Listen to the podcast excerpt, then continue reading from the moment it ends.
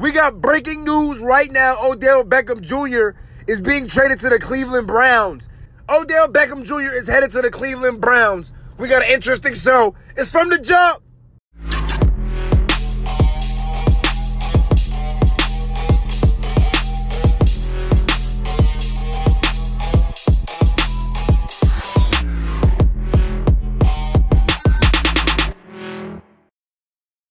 What up, man? We are live right now in the FTJ Lounge. Man, we are streaming live right now on this Monday morning. Man, I got my engineer, as always, E in the building with me, man. It is a Monday morning. You already know, man, we are live in the FTJ studios, man. We got a lot to talk about. As you heard in the introduction, Odell Beckham Jr. is a Cleveland Brown. We'll get into it. And of course, I'll talk about why this was a horrible trade for the Cleveland Browns. This is a horrible trade for the Cleveland Browns. The New York Giants got over on the Cleveland Browns. But again, we'll get into that a little bit later. But you know, we got to start off today's show talking about the NCAA. Now, of course, the March Madness bracket is set. Everybody out there going crazy, feeling that they brackets. You already know it's going to be a team out there that's going to bust your bracket. You already know it's going to be a Wofford. It's going to be an NC Central. It's going to be a Prairie View. It's going to be a Belmont. It's going to be one of these teams, Brady. It's going to be one of these low seeded teams. Who else is on here? FC Dickinson. Who else out there? Gardner Webb. It's going to be one of these 16 seeds that's going to upset a one seed. It happens every single year. Now, of course, your boy, I, am not filling out a bracket. I'm not gonna lie to you, I'm not filling out a bracket. And every time I fill out a bracket, my Dukies always lose. Now, the last time I filled out a bracket was in 2014. We lost to Mercer in the first round. So I'm not filling out a bracket whatsoever. But speaking of the Duke Blue Devils, they did get the number one overall seed in the entire tournament. Now, of course, this comes as they did win the ACC tournament this past weekend. The tournament in which Zion Williamson averaged 27 points, 10 rebounds. I mean, he just led all scores, 77% shooting.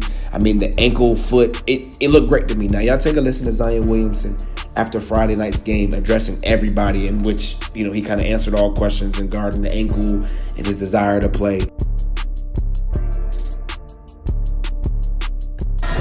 Felt great. You know, I love this game. I love my teammates. So the people who thought I wasn't gonna return, they weren't smart. Like, I love playing with Duke. I love my teammates, and it was great to be back. What would you want to say to those people who question you'd come back? I mean, they are entitled to their own opinion. I appreciate the input, but I can't leave my boys hanging. Now, after hearing Zion Williamson talk again, this is what we wanted to hear. This is what we wanted to see. We all wanted to see him come back and play. Now, deep down inside, the player in me, of course, just the analyst in me is like, nah, you shouldn't play. But if your knee is fine and you feel like you can play, I say play. But see, this part of the year is all about team chemistry and it's all about coaching. And lastly, you ultimately want to have that great player. Now, the season that we're seeing from Zion Williamson is one spectacular season, one that I don't think we have seen in a mighty, mighty long time. But now, looking back at the past championships again since 2010, Duke has won a national championship. UConn has won a national championship. Kentucky, Louisville, UConn, Duke, Villanova, North Carolina, Villanova. You see the common pattern here? All of those teams not only had the best players, they had the chemistry, but most importantly, they had the coaching. Because, see, at this point, it's one and done, baby. It ain't like, okay, you win and then you get another game. The Duke Blue Devils have six games in order to get to the national championship game. If you look at your bracket, when you're filling out your bracket today, here's some teams to think about the Michigan Wolverines, the Kentucky Wildcats, of course, North Carolina, of course, Virginia, of course, Duke, of course, Gonzaga, of course, those are the number one seeds. Also, look out for Syracuse, look out for Murray State. Oregon, you know, is going to be there. Dana Altman, you know, he's going to have his troops ready to go. I'm always looking for that Cinderella team. I'm looking for Cinderella to drop that shoe. But of course, switching from the NCAA March Madness tournament, as I said, a lot of teams are going to be in the tournament. You already know we're going to be tapped in TNT, TBS, truTV. Worse is going to be on like we, you know, it's on like every channel now. CBS, you know, it's going to be on every channel, man. So March Madness, you know, my Dookies is in there. Hey, watch out for them Kentucky Wildcats. I'm just saying, they're number two seed out there in the Midwest. They're to sneak up on a lot of people. But of course, switching from the NCAA tournament to the NFL, as I said in the introduction, Odell Beckham Jr. last week was traded from the New York Giants to the Cleveland Browns for a 2019 first round pick, a third round pick, and safety Jabril Peppers. This was a horrible trade by John Dorsey and Jimmy Haslam in this Cleveland Brown organization. But again, we'll get into it. But starting off with the New York Giants, this was Dave Gettleman being a slickster. This was Dave Gettleman pulling a fast one on not only the NFL, but on the Cleveland Browns. Now, did they pay Odell Beckham Jr. that five year, $90 million contract? They did. They did, and why give the guy twenty million dollars for one year? Uh, we get, we get, we get it, we get it. But see, what these NFL GMs are now doing is, especially after the Antonio Brown or the trade between the Raiders and the Steelers, wide receivers will now become less and less valuable. We saw that they just got flipped for two picks. And now Odell Beckham Jr. basically just got flipped for two picks and a safety. Remember, they just lost Landon Collins to the Washington Redskins. So now they just replaced that. Now, what New York did was they're starting over. Eli Manning is a little bit old. Yes, he's 38. Is his skills diminishing? Yes. But what they have now is two first round picks now. So now they can go offense, defense, defense, offense. If they like Dwayne Haskins at six, they can grab him. There are a lot of teams in those first kind of 10 to 15 that don't need quarterbacks. But more importantly, the above all message that I got out of this was the New York Giants saying that we want Saquon Barkley to be the face of the franchise. This was a guy that broke records last year. This is a guy that went to a Pro Bowl last year. This is a guy that they are saying is supposed to revolutionize the position. This is basically outside of Ezekiel Elliott and Todd Gurley was the best running back in football last year. But this is just the New York Giants moving on from a situation. Dave Gettleman had no ties to Odell Beckham Jr. And above all and everything, the Giants right now are copying the model that the Patriots did. Run the football and let's play good defense. But now, how does this affect the Cleveland Browns? Again, Freddie Kitchens, the first year head coach, no longer Hue Jackson. But what this reminds me of the Cleveland Browns, it almost kind of reminds me of remember when Terrell Owens and Chad Johnson were both on the same team? And again, that year Terrell Owens actually had better numbers than Chad Johnson. This is what this feels like. To me, of course, Terrell Owens, albeit, would be Odell Beckham Jr., and Chad Johnson would be Jarvis Landry. But now, how is Freddie Kitchens going to get the ball to Jarvis Landry and Odell Beckham Jr.? This is guys that have been making the Pro Bowl basically every single year that they've been in the league. These are guys that are used to catching over a hundred balls a year, over a thousand receiving yards, double digit touchdowns. So how are they going to be able to spread this football out and then, oh, by the way, run the football with Kareem Hunt? And oh, by the way, their schedule gets a lot harder this year. A lot of the Cleveland Browns games this year, the tough games, will be on the road this year. Of course, the Baltimore Bengals, Steelers, those AFC North rivalry games, those are always going to be tough. But again, you're going to have to go against the new look Jets. You're going to have to go to New England. You're to go have to go to battle in Arizona. If that's Kyler Murray, we're going to have to see Arizona, Kyler Murray, Baker Mayfield, the Heisman Trophy duel from Oklahoma. The 49ers got drastically better. Jimmy Garoppolo will be back. They added Kwon Alexander. They added Dee Ford to that defense. The 49ers are making a charge in that NFC West. Look, I ain't hating on the Browns. I'm just saying. It's a little early to be saying Super Bowl or buzz. It's a little early to be crowning them AFC North champs. Again, Lamar Jackson is still in that division, right? But don't go anywhere. Up next on From the Jump, of course, we'll talk 76ers versus Bucks yesterday. Why this was an important game, actually, for the Milwaukee Bucks and not the Philadelphia 76ers. Of course, we'll talk about drama in New York last night. LeBron James and the Lakers lose. And on today's edition of the wrap up, we'll talk Golden State Warriors and DeMarcus Cousin having an MRI. Listen up. It's From the Jump.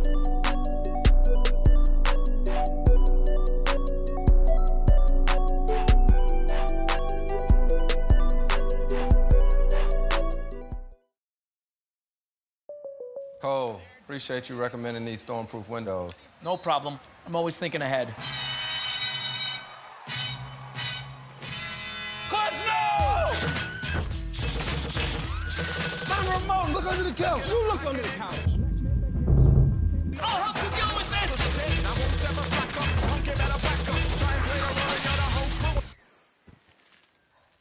Well, the windows still look good. Crazy, right? That's a tattoo, though. You want to get that? Hulu has live sports. Really? Yeah, it's in my contract. It's in the contract. Can we at least change the font? If you want to be sued, Well, what if it's coming out of a dragon's mouth? Well, exactly. No dragons, no mouths. None of that. we could do like a tough dolphin splashing like- out. How large? Uh, yeah. Oh. How much are they paying you? Hulu has live sports.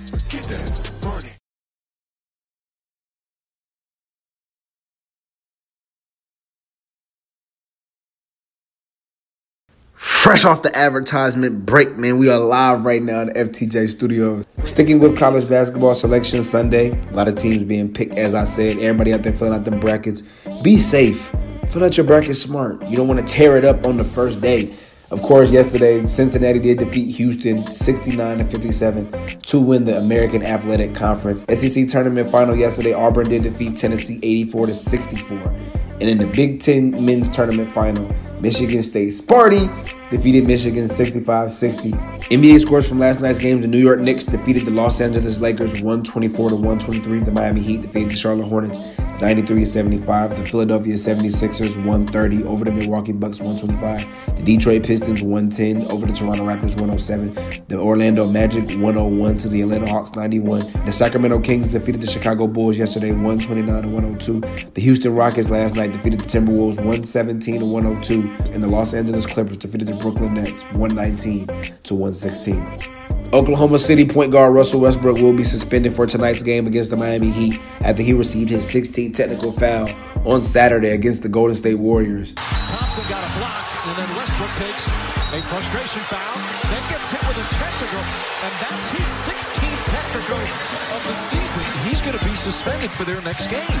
We saw them lose Saturday 110 to 88 to the Golden State Warriors, a game in which Russell Westbrook always gets emotionally charged up to play. And KD didn't play in that game on Saturday. But now this one game suspension for Russell Westbrook will cost him 245000 to be exact. And if he picks up two more technical fouls, he'll be suspended again. Now the beauty about this thing is that once the postseason comes around, the technical foul against counter reset, so he won't be charged any more technical fouls or he can't get suspended. It's just Russell Westbrook needing to slow it down. He kind of had a rough week last week. They had the fan situation in Utah, and on both sides, as I reported on the podcast, on both sides, it wasn't a good look. So I just think Russell Westbrook needs to take a time out, take a chill pill, sit down for a second, recollect the thoughts, and get ready for the postseason. Kind of put all this foolishness, all the fans touching him and going back and forth in Utah behind him. So him and Paul George and Oklahoma City Thunder can make a push for the Western Conference championship, but ultimately for an NBA Finals bid. Because again, as it stands right now, the Golden State Warriors are the number one team, the Denver Nuggets are the number two team, and the Houston Rockets are the number three team. Everybody else right now, four through eight, including the Sacramento Kings right now, are jockeying for playoff spots. The Philadelphia 76ers defeated the Milwaukee Bucks yesterday 130 to 125, a game in which we saw Giannis Antetokounmpo score his career high. Now, if you missed yesterday's game, a battle of the big men, Joel Embiid scored 40 yesterday. Giannis had 52, both grabbing double-digit rebounds.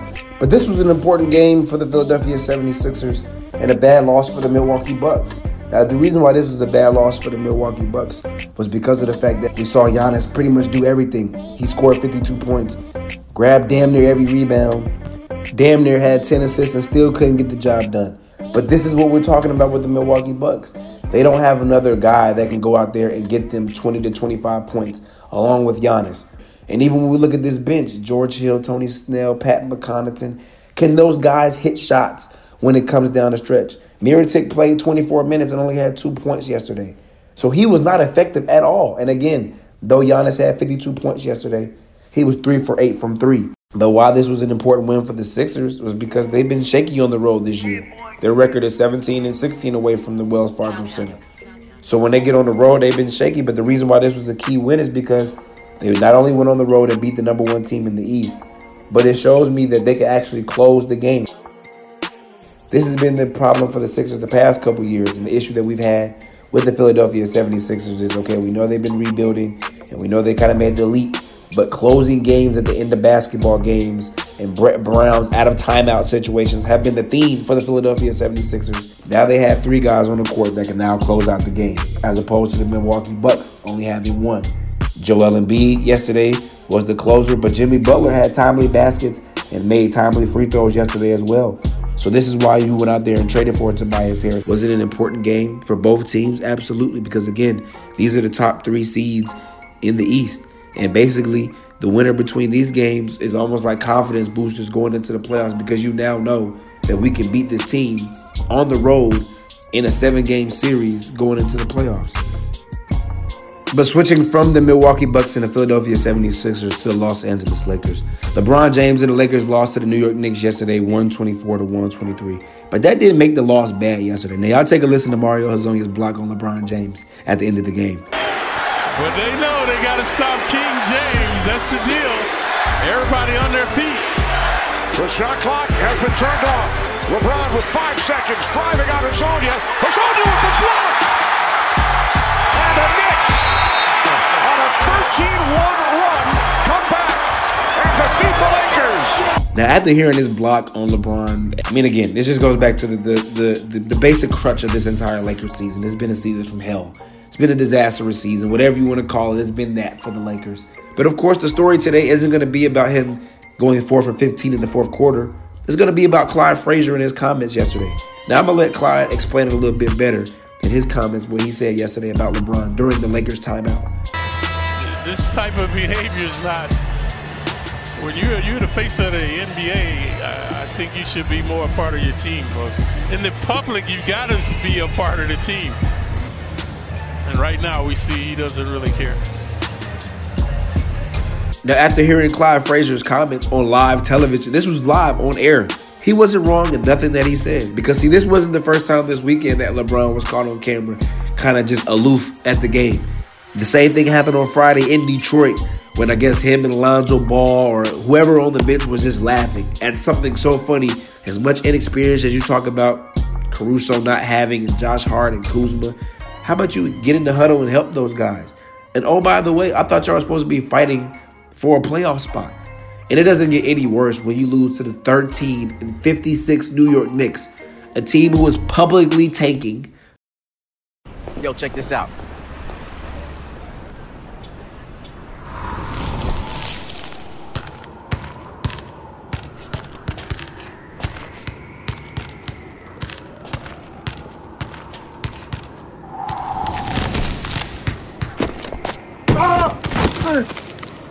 Get up, you're embarrassing us.